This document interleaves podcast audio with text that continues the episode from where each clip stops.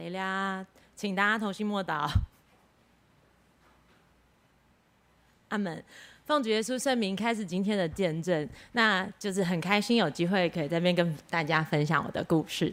那我是那个南势角教会的蔡依林姐妹，那就是想分享一下，就是每一个人到了一个年纪，可能家人就会开始催促，哎，年纪到了，是不是该结婚了？到了一个生命第一个新的历程，那差不多在这个时候结了婚，年纪差不多了，好像是可以该准备做什么。应该要有一个小朋友了，所以我们就有这个计划，觉得哎，是不是如果主耶稣愿意，也可以赏赐我们一个珍贵的产业？那就是结婚一年后，我们顺利的怀孕了。刚开始怀孕的时候，就是。不是非常的有真实感。那沉浸在刚怀孕的喜悦中，就是随便去家里附近的妇产科检查了一下，发现哇，真的是怀孕了，很开心，很开心，很期待。那那时候还在想说，什么时候是跟家人分享这个好消息的时机呢？那那个时间蛮接近愚人节的。大家都很喜欢在这个时候开一个小玩笑，我们就想，哎，这个时候再跟大家说好不好？那还没有到我们想要公布的时候，我们就遵循着那个妈妈手册上面的建议，按时间去医院做产检。那这边呃，近期当妈妈的人应该。知道那个时间，刚开始怀孕的时候，大概一个月的时候去产检一次就可以了。那我们一开始也都很顺利。像台北市有一个补助是早期唐氏症的筛检，那其实呃不是台北市的妈妈们可能就是要花一笔三四千块，蛮大的金额。可是台北市有一个这个这个福利。那那时候我们正好怀孕十三周，十三周已经是三个月了。那是在那个早期唐氏症的最。最后可以检测的时刻，那我们就赶赶快把握这个时间，去预约了一间很不错的、比较大的诊所。那想要顺便确认一下宝宝的性别。那那天就是刚好那个时候是满三个月嘛，我也在，就我是在学校服务，我就跟学校呃。跟学校说了已经怀孕的这个消息，可能工作上面有一些职务需要回避掉，比较辛苦的导护工作等等，就是要暂停。那很开心的去产检，希望可以知道宝宝的性别的时候，那天晚上医生告诉我宝宝没有心跳了。那我那时候非常的错愕，也不知道该怎么办。就是人家不是说三个月宝宝就是比较稳定了吗？应该是很会很顺利了。就是那是在当天，就是超音波照出来之后，宝宝有到三个月的大小，可是没有心跳了。医生一看，我们那时候算时间是十三周，可是宝宝的大小停留在十二周，就是刚好满三个月的那个时候。那那时候我们其实真的是。完全没有办法接受，可是可能对医生来说，他们看了非常非常非常多的孕妇，所以他很呃，他有安慰我，他也关心我，但是他很理性的跟我说啊，这个是运气不好啦。就是大概有五分之一的妈妈会碰到这早期流产的问题，可是呢，同样我们还有去问其他的医生，也有医生说这个周数不对哦，早期流产应该是在八周之前就会发生了，宝宝有长到十二周，那就不是早期流产的问题，那应该会有其他的问题。那我的身体一向非常的健康。从小到大没有生过什么病，大概就是感冒之类的。但是这医生就强烈的我去建议我要做免疫检查。但是我们真的就是第一次怀孕，真的不晓得，觉得没有关系吧？或许真的是像医生说的运气不好，伤心绝对是很伤心的。就是我那时候伤心到无法自己。那也有就是很要好的姐妹到家里来看我，那他们就会安慰我说没有关系，就是就是。呃，可能孩子还没出生，出生之后可能你才会更难过。但是我觉得在场每一个妈妈都会知道。就是孩子在你的肚子里的时候，他就是孩子啦，怎么可能会不伤心呢？那我非常非常非常的崩溃，也非常非常非常的难过，是开始检讨自己，我是不是做错事情了？是不是我哪里做不好？主耶稣惩罚我吗？是不是我聚会不认真？是不是我听到不认真？是不是我圣工做太少？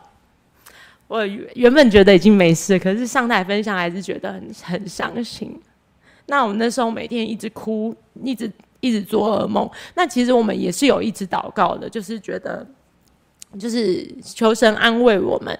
那同一个时刻，其实我们就是在那个小产完的时候，手术完之后是 谢谢小产手术完的时候是，我们是有那个是有那个假可以在家里休养身体的。那那时候就是我就一直告诉自己，我要就要。开 YouTube 听道理，就要认真听，认真听。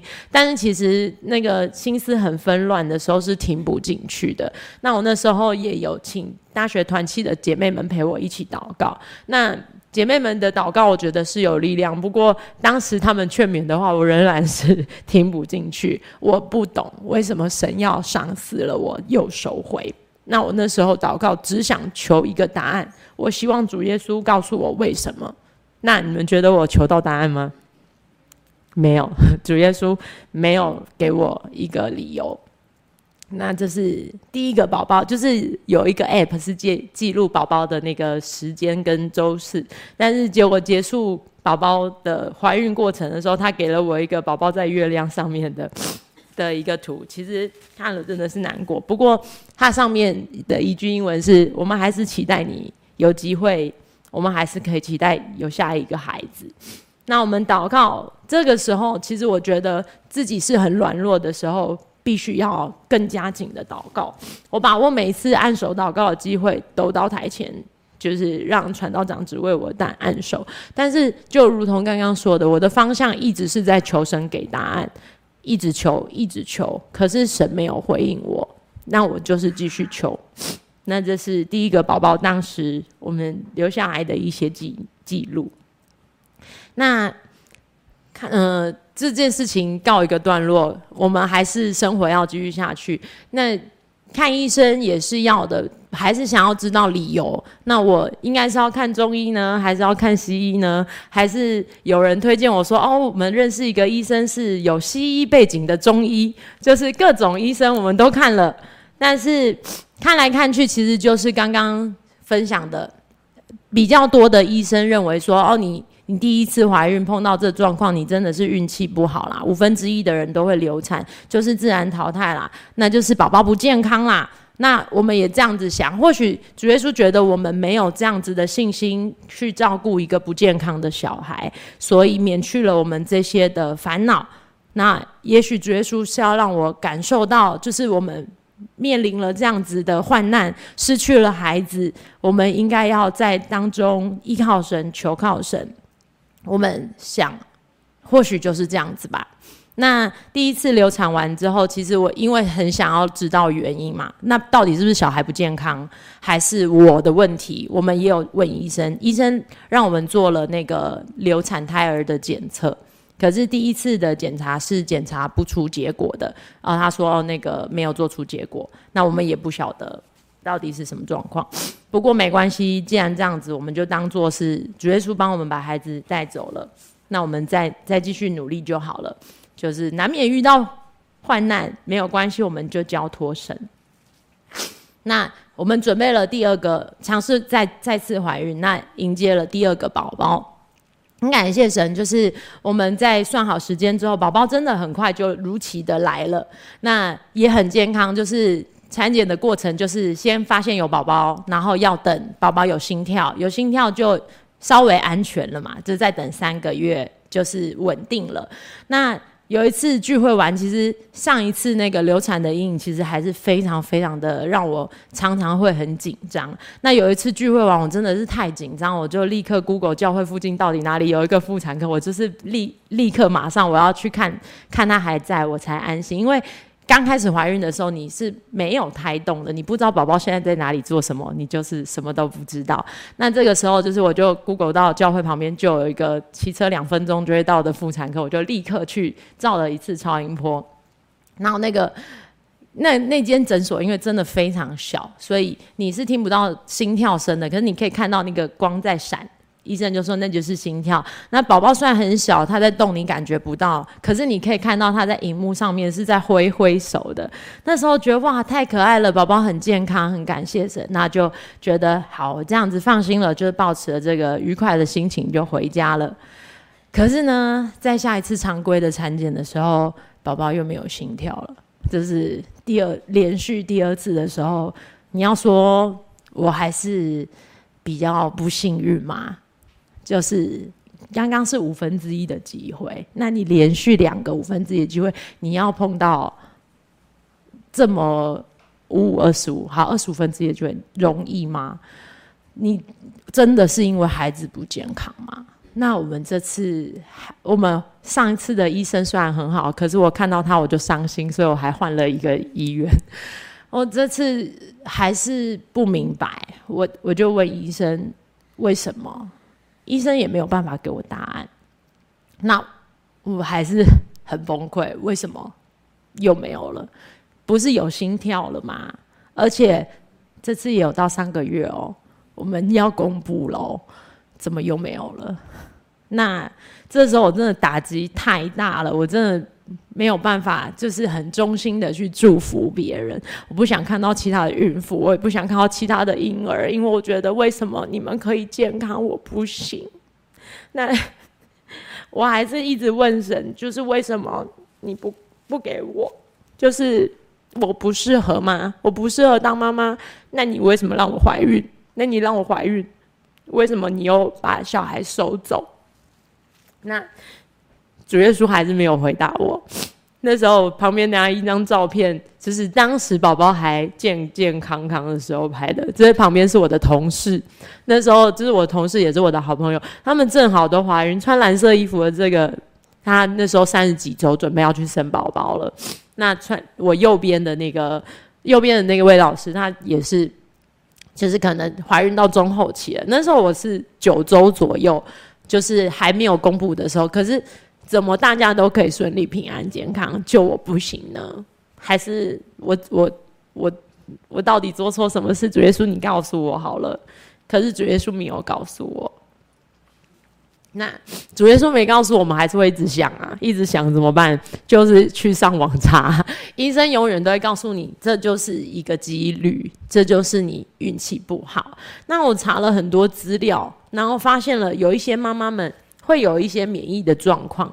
那这个免疫的状况不是说什么你免疫力低落，你可能是免疫力太好了。太好了，是什么呢？就是当身体发现你怀孕的时候，他把宝宝当做是外来物，身体会去攻击宝宝。他觉得这个可能是一个不好的，所以会让你生病，会怎么样？所以是可能是这个原因造成，是我的身体自己攻击了宝宝，没有办法让宝宝继续平安的活下去。那那个时候，我们问了医生，就是医生。没有给我一个很正面的回复，可是想到第一次流产的时候，当时就有一个那个有西医背景的中医师，他强烈建议我应该要在在这个周数流产，应该要去看免疫科。那这个时候我才开始去找免疫科相关的资料。可是呢，这其实并不是被主流医学给认可的一个就是说法，但是却是有。一些人尝试了使用这样子的治疗是有效的，所以那时候我们继续看医生，但是真的是不希望再面对下一次了嘛。就是连续两次流产叫做经常性流产，那连续三次流产就变成习惯性流产。当你变成习惯性流产的话，你生下孩子的机会就是微乎其微了。那我不希望还有第三次的可能，所以我们真的是中医、西医什么全部都看了。那也是一样，会回过头来想说，若是有我做不好的任何事情，我们就是求求神怜悯，求神原谅我们。希望我们不是因为得罪神而让耶稣夺去我们成为父母的机会。那读经、祷告、做圣工。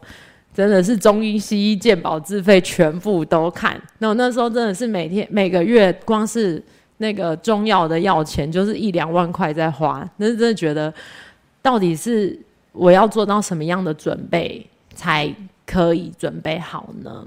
那哦，对，刚刚说了去看了那个免疫科的治疗，医生建议我在准备怀孕的时候就要开始打针，每天自己帮自己打针。那还没还没，他说发现怀孕之后就开始打针，然后一路打针，可能要打到生这样子。那这是当时要准备就是进行流产手术前的照片，就是看中医时候，哎，还要用一个熏艾草什么放在肚子上面，那希望可以就是增加那个宝宝健康一点的机会。然后还有很多亲朋好友就会给你一些什么名有名医生的建议，就是各种我想得到的，我觉得我都做了。那我们继续依照医生的建议，我们准备有第三个宝宝，一切都很依照计划进行。我们真的很认真的聚会，很认真的做圣工。那我们不是因为要用圣工换宝宝，是觉得。我觉得我要先做好我该做的事情。那如果主耶稣愿意，才会给我赏赐。所以我们很认真，所有的事情都做了。高风险妊娠也看了，就高知道高风险妊娠是什么吗？就是非常危险的孕妇才需要看的。可是我那时候看了，就是也是就是照着时间看医生，就是医生也没有办法给你什么，就是叫你打针，要吃药要打针。可是宝宝来了又走了。这次宝宝是在第九周被接走的，时间好像有点越来越快，对不对？那医就证实了医生的想法。他说：“那确实你可能真的有一些免疫的状况，因为身体更快发觉你怀孕了，所以他马上就攻击宝宝了。他没有要让宝宝待在你的身体里面。所以这时候我 我又这次觉得，所以是我的问题，其实不是宝宝的问题。”那第二次流产的时候，我们一样有做检查。那次检查是有做出来的，那个性别也知道，血型也知道，什么宝宝的资讯都知道，宝宝一切都很健康，不明原因，没有心跳。那追根究底是我的问题吗？那我需不需要去咨询不孕门诊呢？那不孕门诊是不是一个天文数字呢？就是可能我不知道家身边有没有朋友有咨询过。非常非常恐怖，有听过试管婴儿等等，好像动辄就是数十万甚至上百万。我们有办法去应付这样子的开销吗？那很难过的是，是我害死宝宝的吗？如果今天我不怀孕，这个宝宝就不会来。那宝宝不会来，宝宝是不是就不会死掉？甚至我想，哇，宝宝没有受洗诶，宝宝没有受圣灵诶，宝宝能够上天堂吗？真的就是想太多了。就是，或许这个主耶稣其实都有他的安排，我们不需要去追根究底的去了解这一些。其实我们就是顺服。但是你在休养的时候，你没有去上班，你没有跟家人讲话，就是自己躺在床上的时候，还是会一直想。我想，哇，这是宝宝都在天上了吗？主耶稣会照顾他们吗？那他是小小的这一个球呢，还是他是小婴儿的状态？我就一直在胡思乱想。那胡思乱想。就是还是要祷告嘛，可是我已经不知道要问主耶稣什么了，就是要问主耶稣说他们好吗？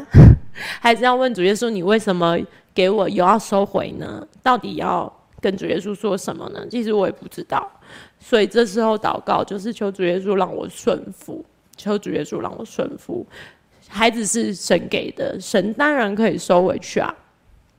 神就算孩子现在长大了，他还是神的孩子啊！神要怎么样就是怎么样。求主耶稣让我顺服。这个有点恐怖，这是我第三次怀孕的时候吃了很多的药，造成全身过敏。那时候还去给医生看，我就说：“哎，那这样我还要继续吃这个药吗？”医生说：“你都过敏成这样，你还吃这个药？”可是当时就觉得吃这个药，孩子才会留下来。就是每天在承受这些，可是孩子还是没有留下来。所以你说医生很厉害吗？医生再怎么厉害，也没有神厉害啊，对吗？那就是当时反正就是各种跑医院，各种手术，各种手环。然后我们那时候还去看看，哎，现在那个又有补助计划，是不是应该要去了解一下？那我们该说是主耶稣给我们的时间很好。我们三次的流产手术结束都碰到灵恩会，所以这就是很好在神面前认真祷告的时候。那这个时候，其实我还是没有像人家说的，就是可能有听过一些见证是什么，主耶稣用一首诗歌回应他，或者是呃传道讲的经节正好是回应到他心中的心情什么的。那时候我们虽然在灵恩会。一直求神给答案，求神让我顺服。那我觉得我得到了一些回应，反而不是在聚会来的，可能是祷告完之后从同龄的安慰来的。那我们可以一起读一下，就是既然没翻开圣经，还是可以看一下 PPT，我们就一起读《哥林多后书》一章四到七节，我们一起读哦。好，第四节，我们在一切患难中，他就安慰我们，叫我们能用神所赐的安慰去安慰那遭各样患难的人。五节，我们既多受基督的苦楚，就靠基督多得安慰。六节。我们受患难呢，是为叫你们得安慰、得拯救；我们得安慰呢，也是叫你们得安慰。这安慰能叫你们忍受我们所受的那样苦楚。七节，我们为你们所存的盼望是确定的，因为知道你们既是同受楚楚，也必同得安慰。阿门。就是虽然我们的状况并不一样，不过当时有一位同龄用这个经节回应了我。那。我在这件事情上面也做了一些祷告，就是问觉叔说：或许你让我碰到这件事情，是将来有机会可以用我的经验去照顾人，或者是用我的经验和同样状况的人分享。或许是我的同事，是我传福音的机会；或许是教会的同灵，是我给他安慰跟鼓励的机会。那确实，我们身边就有类似状况的朋友，我也努力的将我自己的。过程跟见证与他分享，那也求也求神同样可以安慰他。那接下来要问大家了，如果是你呢？你如果是我，你会想要尝试继续怀孕吗？说真的，就是这每一次流产，真的是就是心被插一刀这么痛。你会想要试试看吗？不用举手，如果你会，你点点头好吗？或者是你你觉得算了吧，就摇摇头。哎，都没有给我一点回应 啊。或许这个是一个很难的一个决定，但我当时就在想，我们如果没有孩子，我们自己生活难道不好吗？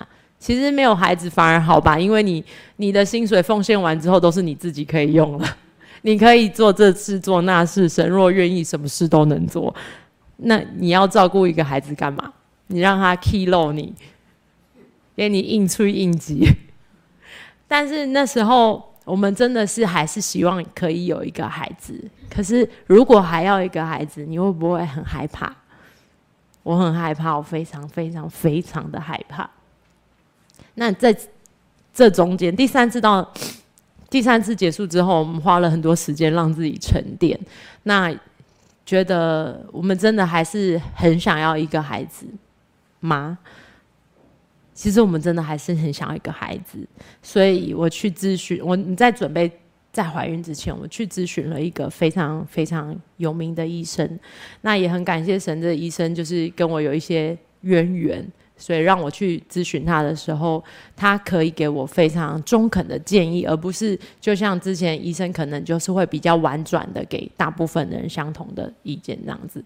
那到了第四次怀孕，我们真的是深呼吸一百下，然后先咨询医生，然后我们在第三次刚刚有说我有接受免疫的治疗嘛？当时医生是说我发现怀孕之后开始马上打针吃药。那每天自己打针，直到哦孩子没有了才停止那个打针。那个打的针是抗凝血的针，吃的药可能很多人有吃，也是抗凝血的药。那就是确保那个期待的血可以传到胎儿身上，不会让他没有养分死掉。那那时候第三次流产完之后，医生就跟我讲说：“你在准备下一次的时候，你在规划要怀孕的时候，你就要先开始。你还没发现怀孕哦，你也还没怀孕，你只是计划要怀孕，你就要开始每天打针吃药。那一支针两百块，你不确定你有宝宝，可是你要把这个钱花下去，为了是保宝宝的平安。然后我们就照做了。”我们先去看完免疫科，医生备给了我一一些药，让我可以准备可以怀孕。那那时候每天打针，这个只是还好而已哦。医生说还有一个另外一种自费用药，是因为我已经流流产了三次，第三次我是也有打针吃药的状况下仍然流产，那他建议我还要接受一个自费药的使用，那个药非常非常的昂贵，而且它是以你的体重计算，你的体重越重，你打的药剂量就越多，那你动辄打一次可能就是六到十万，那一个孕程至少三次。那时候我们在准备怀孕之前，还要先看看我们的存款够不够，让我至少打个三次的那个这个自费用药。那那个打针是还要住院的，就是我们还因为也还没稳定，也还不确定。我当时还是要前一天晚上去住院，隔天早上六点的时候。先生留在医院里等着办出院，然后我六点的时候就先离开医院，然后坐电车到学校去上班。那时候是这样子去打那个自费药，那打针还碰到就是血流不顺，打打软管失误，就觉得我真的很努力，想要平安的把孩子生出来。那我们越害怕就越祷告，越想亲近神，我们就要做越多圣工，觉得你。我觉得，当你一不安，最好的一件事情就是跪下来祷告，神会让我比较平安。那我回头再反省，会不会是因为我的工作太过忙碌？刚刚有说我是老师，可是我不是公立学校老师，是私校的老师。私校老师的工作量是非常、非常、非常可怕的重。那那时候我想过，那会不会是因为我的工作将我的身体状况给弄坏了呢？因为除了怀孕的不顺利，我在上班的时候还碰到各式免疫问题，比如说我的脸上长了白斑，就是 Michael Jackson 的那个白斑，它变成白色的。那或者是血管炎，血管发炎了，全身就是整个腿变成紫色的，就是会觉得好像是不是因为工作太多了而牺牲了跟神在一起的时间。那那时候有很慎重的想过，如果我真的要一个孩子，我是不是应该要离职呢？可是如果放弃一个很稳定的工作，好像也不是一个容易的决定。那我们一样把这件事情放在祷告上面，就求神可以让那个松动学校的心，可以让我可以有一个那个异动，让我可以顺利的备孕。那。也很感谢神，就是学校同意了，所以那时候在第四次怀孕的时候，我的工作量是相对比较轻松的。可是我们重复了第三次怀孕的流程，再加上打这个自费免疫球蛋白的这个过程，那提早备孕、打针、抽血、住院，每个礼拜都抽血，要检测你的那个免疫指数是不是已经危险。但然后刚刚说的就是我们住院隔天，我还先生留着办出院，我先自己坐检车去上班。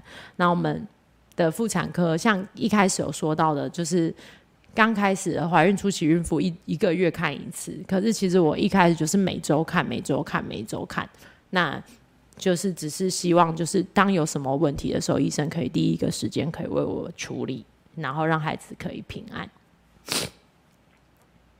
那信靠顺服是最重要的。我们用了所有可行的医疗措施，可是宝宝还是没有留下来，宝宝还是被接走了。可 是到这种时候，第四次，那时候我跟我阿妈说，阿妈说：“你该是去黑电工救赎罪。”其实不是，但是他他的担心，家人的不舍。也让我觉得很不孝，就觉得我都三十几岁了，还要让我九十几岁的阿妈帮我担心这些事情，就觉得很难过。但是宝宝被接走了，好像是不是习惯了？你四次了，习惯吗？可是这种事情怎么可能会习惯呢？不是说你有四个孩子，四个就接走一个没关系，是怎么可能会习惯呢？那是医生宣布心跳停止的时候，其实我我跟先生都非常的难过，因为在心跳停止之前，这次是八周，我们就想说，哇，那是不是这些医疗措施是没有效的？因为时间还是提早了。那前面八周，我不是每周都去检查吗？那医生都是说很稳定，看起来的指数都是正常的，心跳也对，时间都对。那我们刚还是找到很权威的医生呢。怎么还是这样呢？那时候我跟医跟先生抱在一起哭，先生还要问我说：“没关系啊，教会有那么多小孩需要你去关心他们。”就是我一直是有在担任教员的，那那时候就觉得说，好，或许我应该要花更多时间在我们清教组的小孩身上，而不是只在乎我们自己有没有孩子。那教会也有很多小朋友，可能是家里的功能并没有那么完全，或许我们没有孩子，就是因为我们要去照顾他们吧。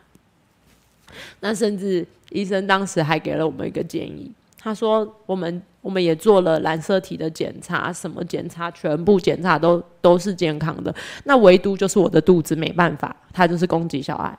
医生说台湾不合法，可是国外合法，你要不要出国找代理孕母？哎、刚刚说试管婴儿一百万，代理孕母五百万，我们五十万都没有，带个头啦。”但是我们真的很认真的去想，该不会要把房子拿去贷款做这件事吧？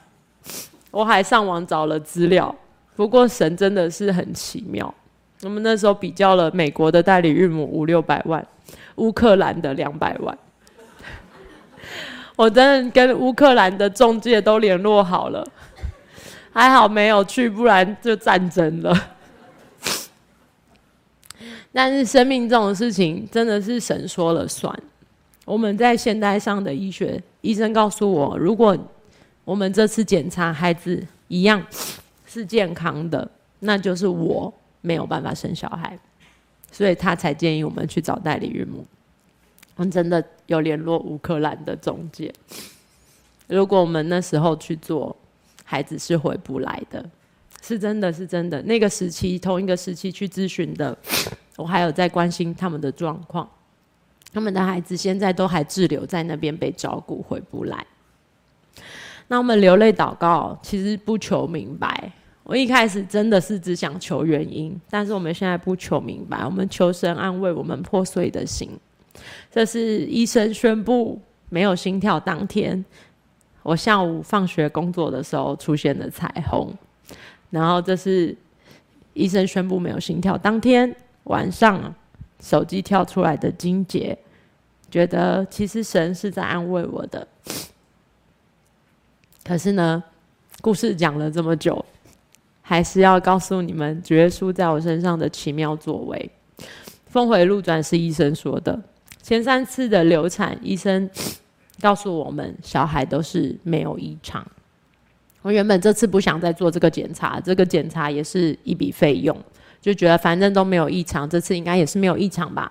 可是就如同刚刚所说的，医生说他前面的每周的监测，他觉得孩子绝对不会有，不不会是没完全没问题的，不然不可能。刚刚已经说，就是这是有一点渊源的医生，他很用心的在帮我们，帮我们就是希望我们可以平安顺利的生下孩子。所以这次医生很坚持要帮我们做检测，甚至这个检测他没有收我们的费用。我们去结账的时候有点吓一跳，就是其实我们的保险是足以支付这个检测的费用的，但是医生他他自己自掏腰包帮我们做了这个检测，因为他也想要知道为什么这次小孩又没有心跳了。就我休养完回去上班，有一天医生的讯息突然来了，有一点吓一跳。原来第四个孩子有先天性的重大疾病，这个原本如果是一般怀孕听到会觉得很难过，可是在这个时候我们听到，我们是觉得很受安慰的，因为表示什么呢？表示前面的医疗措施并非无效，而是这个孩子因为他有重大疾病，他必然会在出生之前而离开，那是医生当时给我的。还没拿到检验报告，医生已经先收到了，他就马上告诉我这个消息。他叫我不要担心，你还是可以再勇敢一次试试看。那再问你，这次你愿意再勇敢一次吗？刚刚那次我们等了一年才有再有勇气，可是这次医生告诉你，你要再勇敢的试试看。我觉得是神感动医生为我做额外的这些努力跟付出。医生的讯息给我们很大的鼓励。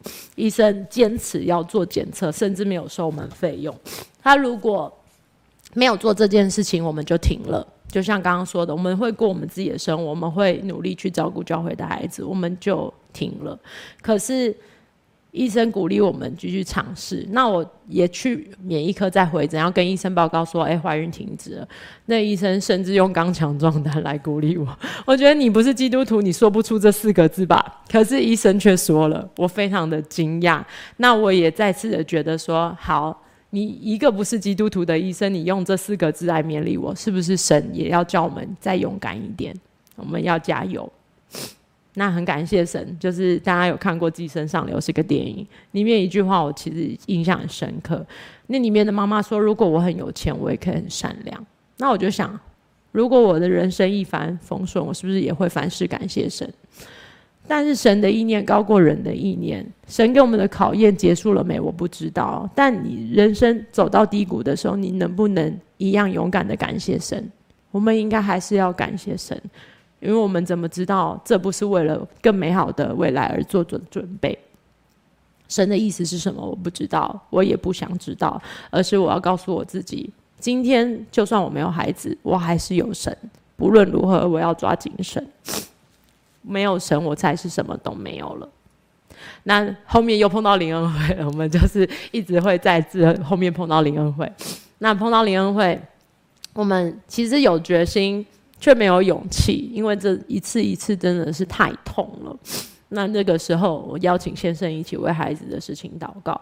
那当中，其实当然长子不可能在灵恩会的时候勉励你生小孩的事情，可是我们却在这当中真的得到了很多很多的鼓励。比如说，血漏的妇人摸到耶稣，他就得医治等等。在祷告的时候，其实也大大的充满。就像前面说的，其实我每天八点下班。但八点我要从北投赶到综合联会，其实是非常辛苦的。但努力的靠近神，神就回应我们，也亲近我们。那我们持续的顺服，也等候祷告，等待神觉得最适合的时候，再赏赐给我们宝贵的产业。那我们再复习一次，对我有效的医疗措施，备孕的时候就要打针吃药。我们要计算抽血。计算时间抽血检测有没有成功怀孕？因为，嗯、如果有备孕经验的妈妈们就会知道，哎，生理期没有来，可能怀孕了，这时候再去医院就好。可是我们其实是要算排卵期完就要马上去抽血，因为如果没有即刻抽血去打那个住院的自费用药，宝宝就会留不住。所以我们要很谨慎的计算时间。那没有没有用药，宝宝就会死掉哦。那这一次。是一次意外的怀孕，我们其实都有照着医生的吩咐，就是按照时间去做准备，要真的很谨慎，因为其实经不起再一次的失去。那如果没有用药，宝宝就会死掉啊，那我们就要很小心。那有一次我去抽血去检查，我就是按时间打针、打针、打针，吃药、吃药、吃药，那一周之后就可以抽血。看有没有怀孕？那你有那一次抽血确定没有怀孕？没有怀孕，我当然就不要打针。那个针那么贵，打针又那么痛，我就停了这个针，也停了那个药。那可是那一次生理期却没有来，我停药停了两周，就生理期没有来。那时候超级害怕，怕死了，真的是怕死了。那时候刚疫情最严重，停班停课的时候，我在家里发现生理期没有来。我那时候要发疯了，觉得哇，我要害死我的小孩了。我邀请了我教会非常要好的同工跟我一起祷告，祷告完之后才验孕，一验孕怀孕了，没有打针，没有吃药，我发疯了。然后我是不是要搞丢我第五个孩子了？这时候很认真的跪下来，很痛心的祷告，跟神说：不论你的安排是什么，我一定会顺服；不论你要给我或要接回，我一定会顺服。祷告完之后，还是该做的事情要做，就立刻问医生说：我要怎么办？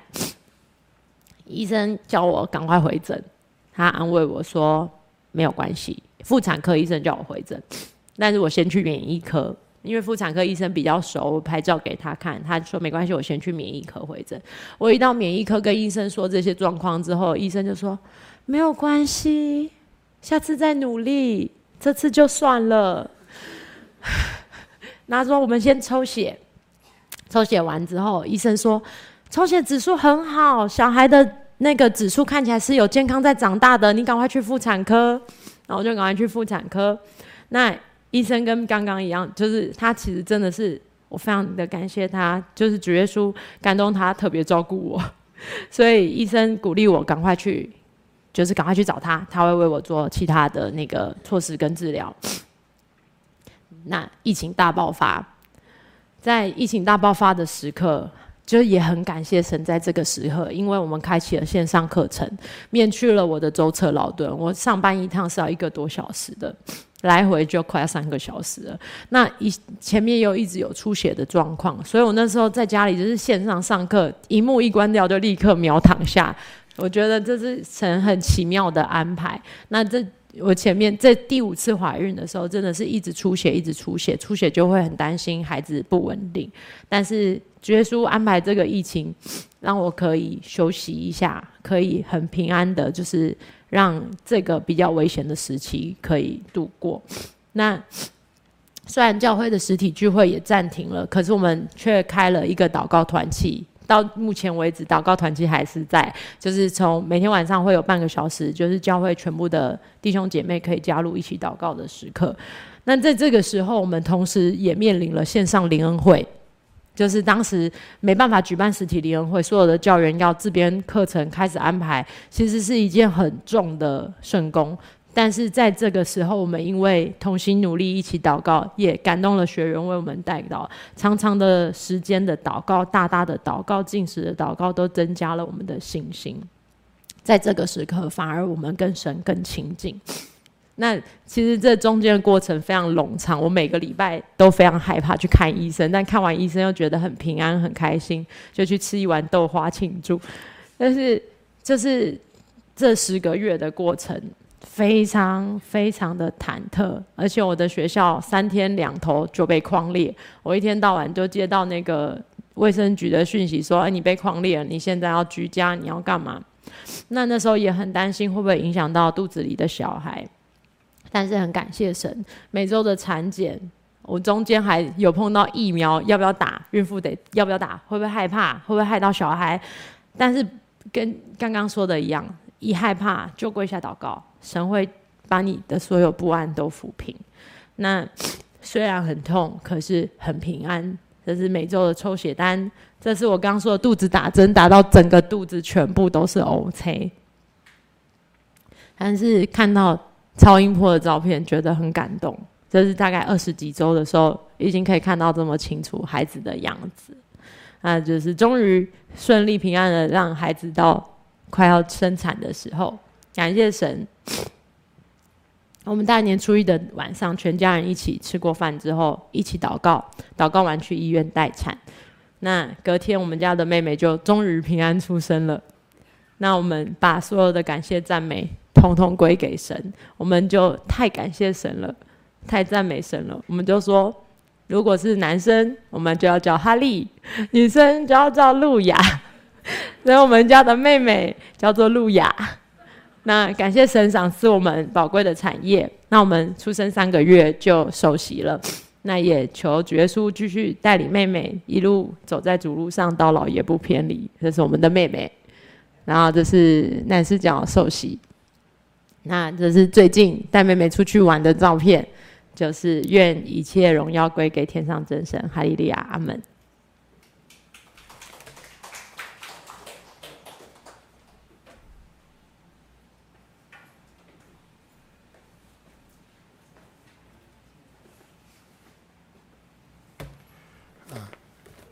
感谢主哈，我们听了蔡姐妹啊美好的见证啊，也让我们看到啊他对神那种坚强的信心啊，因为我很少看听过有那个流产四次的啊。不过以医学的知识来讲啊，会流产大部分就是不适合不适合怀孕的一个一个环境。啊，就母胎不适合怀怀孕的环境才会这样子。好，那他有引用传道书啊，传道书第三章的那个那那个那一句话啊，说神造万物啊，成为美好啊，各按其时成为美好。也就是说，啊，生有时，死有时，啊，天下万物都有定时，啊啊，这个定时就是在啊神的手中。然后呢，最重要，他的那一句话的后面哈，就啊那个神神啊那个从始至终的作为，人不能参透，啊，所以我刚刚在听他做见证哦。我一直说哇，这个能够坚持啊，不离弃神，哎，这个就是很好的一个一个操练啊啊，因为很少人有这样子啊，因为他一直求问神是什么原因让他碰到这个神都不理他啊，哎，啊，这个神不理他不是神真的不理他，而是啊以苦难当老师来啊那个训练他，将来一定。啊，会有神的美意在你身上，啊，让你好像你后来用哥林多后书啊第一章的那一段圣经啊，那个经历啊，就是一个非常美好的人生经历啊，将来可能你会在这方面发挥啊啊，能够对啊同龄的一个安慰的力量啊，这个是神的神的美意哈啊，那。啊，我在听他做见证啊，啊，因为我们是布道会，所以我就想到保罗在提摩太前书第四章第十节所讲的，我们的盼望都在乎那一位永生的神，他是万人的救主，啊，更是我们信徒的救主，啊，这一句话，啊，也就是说，神他是万人的救主，啊，这个救主。啊，救主到底要救我们什么？啊，我们啊，一般呢，人生的问题啊，大概可以分成两个层面，啊，一个就是啊生活的层面，另外一个就是啊那个生命的层面，啊，因为我们人是神按照他的形象跟样式造的，造完啊，从他的鼻孔吹了一口活气。使他成为一个有灵的活人，所以我们人跟万物有差别。我们不是不不只是肉身的这种生活啊的问题而已，哦，我们还有灵魂的问题。好，那生活的问题哈，我们人呐啊，在日光之下，几乎历代以来的人都绞尽脑汁啊，一直要啊想尽办法。来改善人的啊这种生活层面的舒适，啊啊也得到了相当的一个成就，啊，所以我们看到现在的人生活啊蛮方便的，啊各方面都很进步，啊啊医学也很进步，但是他他刚刚的见证让我们知道，医学也有它啊局限性，它事实上是不能解决我们有很多。人生的问题，啊，啊，这个是人的智慧，人的智慧，哈，啊，他一直追求要改善生活层面的问题，但是改善了，人有比较幸福吗？我们仔细观察，我们现在人有比五十年前的人幸福吗？我们发现并不是并不是这样子，哦，你看现现在的人动不动忧郁症，哦。动不动就是忧郁症，你看你你你现在接触的人很多都是忧郁症，哦，那物质生活那么那么充那么充裕，可是为什么会有忧郁症？啊，可见改善生活问题哈，并不能解决人生的问题，啊，因为还有一个我们所忽略掉的，就是生命的问题，也就是灵魂的问题。啊，这个灵魂的问题到底是什么？啊，神在三千五百年前就借着摩西啊，已经告诉我们啊，人类啊，在日光之下一生的年日大概七十岁，那强壮的呢可以活到八十，可是这其中啊，你所能向人均矜夸的只有四个字：劳苦愁烦。啊说不尽的劳苦，然后诉说不完的愁烦。当这些结束了以后，眼睛一闭，转眼成空。我们的人生如飞而去，啊，就是虚空的虚空。那为什么让我们的人生变成这种样子？神有借着摩西提醒世人，他在前面啊，诗篇九十篇的前面，大概第五节以下，他就讲到啊，我我们所经历的啊日子啊，都在神的震怒之下，因为啊，我们的隐恶都在神的面光之中。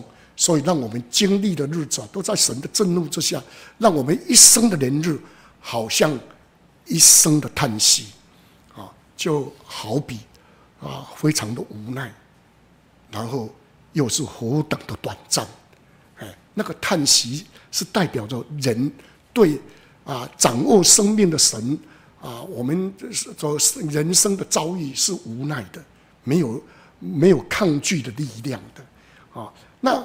传道书第三章有讲哦，哦，说哦，神从始至终的作为，人不能参透，目的是要干嘛？让我们人在他面前存敬畏的心，啊，存敬畏的心，也就是让我们啊，那个从在神面前生出敬畏的心。感谢主，刚刚我们看蔡姐妹啊，在这么大的一个操练里面，没有离弃神，反而更生出敬畏的心。那神的目的就达到了，好，还有就是啊，他人生啊，神给他安排的功课，他做完了哈，感谢主。好，那所以摩西就谈谈到生命的问题是什么？就是灵魂的问题，也就是要解决罪的问题。好，所以耶稣为什么成为我们世人的救赎主？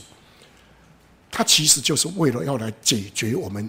罪的问题，哦，人哦，啊，从从有人的历史以来，其实有不少人一直绞尽脑汁要来解决这个问题，啊，可是呢，他们毕竟不是生命的源头，所以想出来的方式都是片面的，没办法真正彻底解决灵魂的问题。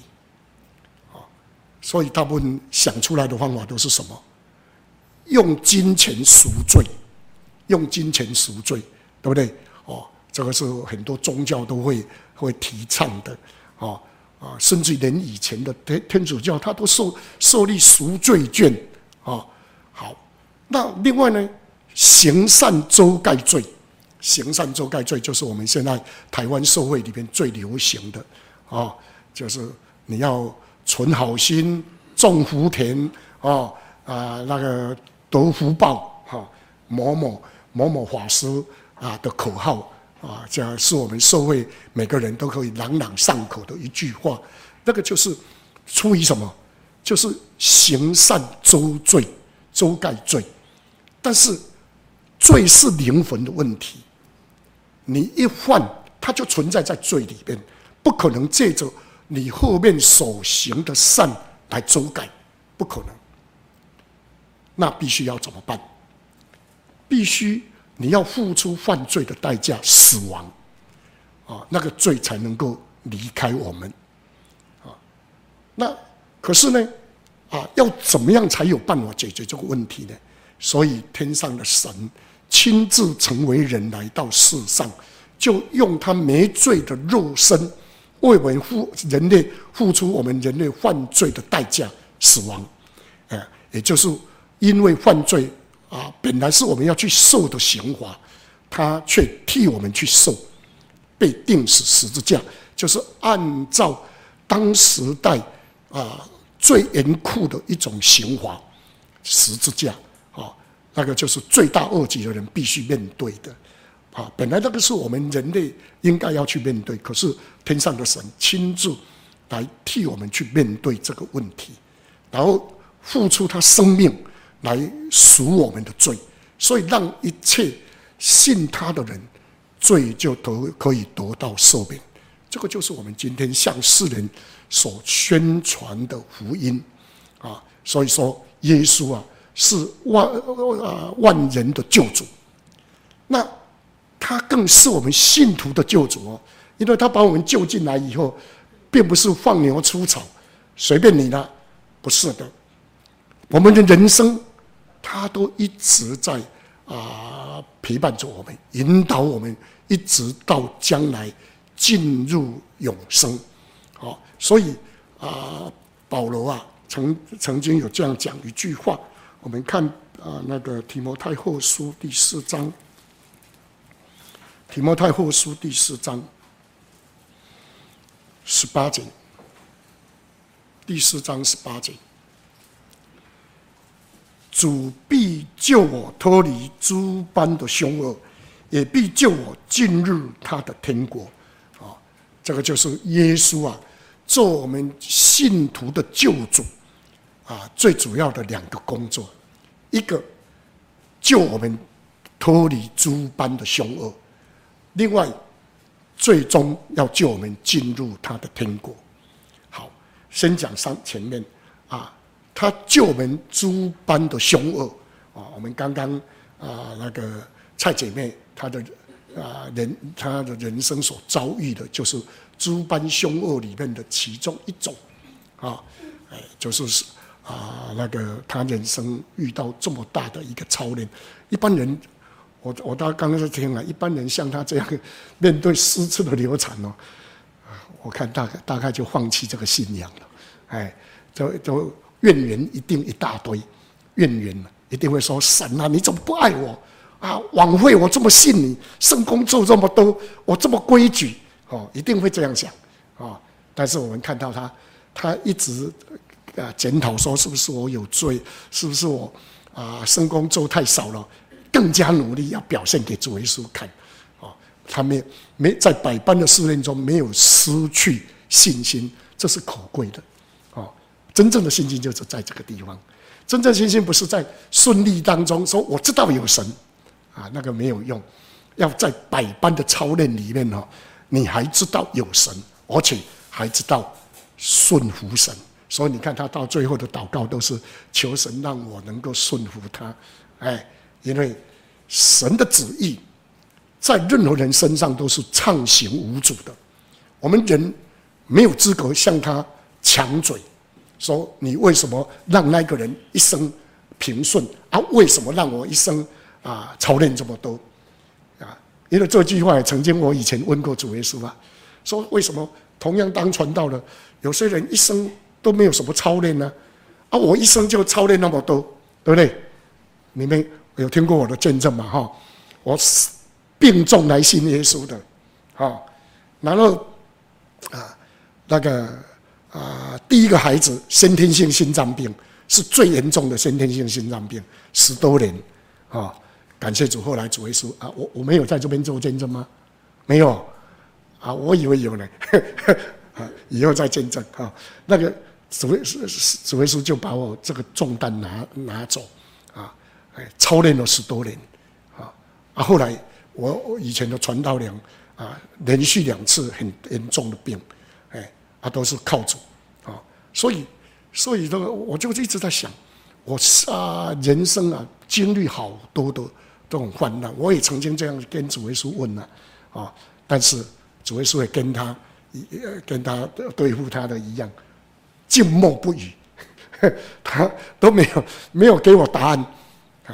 但是我因为我读圣经，我知道我就只有啊顺服啊，不管神给我什么功课，我就是顺服到底，就是这样子。感谢主啊！好啊，所以啊，主必救我们脱离诸般的凶恶哦。所以你看他啊，刚刚啊的见证，他用信心顺服以后，哎，最后尝到神真的救他啊，脱离诸般的凶恶啊。啊，终于怀孕啊，拥有一个啊呃健康的宝宝。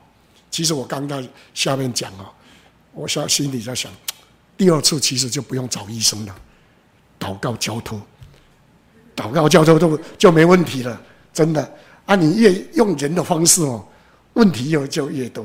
哎，功课还没做完，哈，哎，那个这个这个是。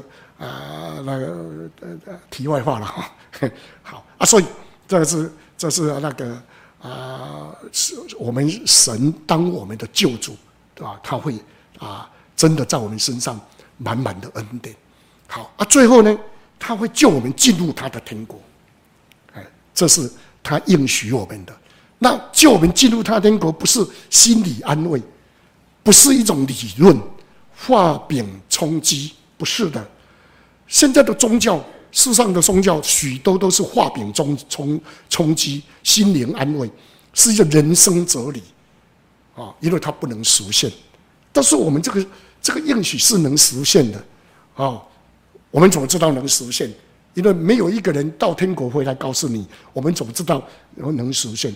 就是圣灵，圣灵在我们心中做凭据，凭据的原文就是抵押品。神赐给我们的，啊，抵押在我们心里，啊，然后告诉我们有天国，我们是他的产业，有一天他一定来把我们赎回去，这是可以肯定的。说为什么我们今天在真耶稣教会里面得到这个救恩的人，不管你的人生遭遇什么样的操练，你一定要靠主得胜。而且要坚持到最后，啊，因为我们的目标不是在日光之下，我们的目标是在日光之上，也就是他必救我们进入他的天国，这是可信的，啊，我们啊今天的布道会就到这边。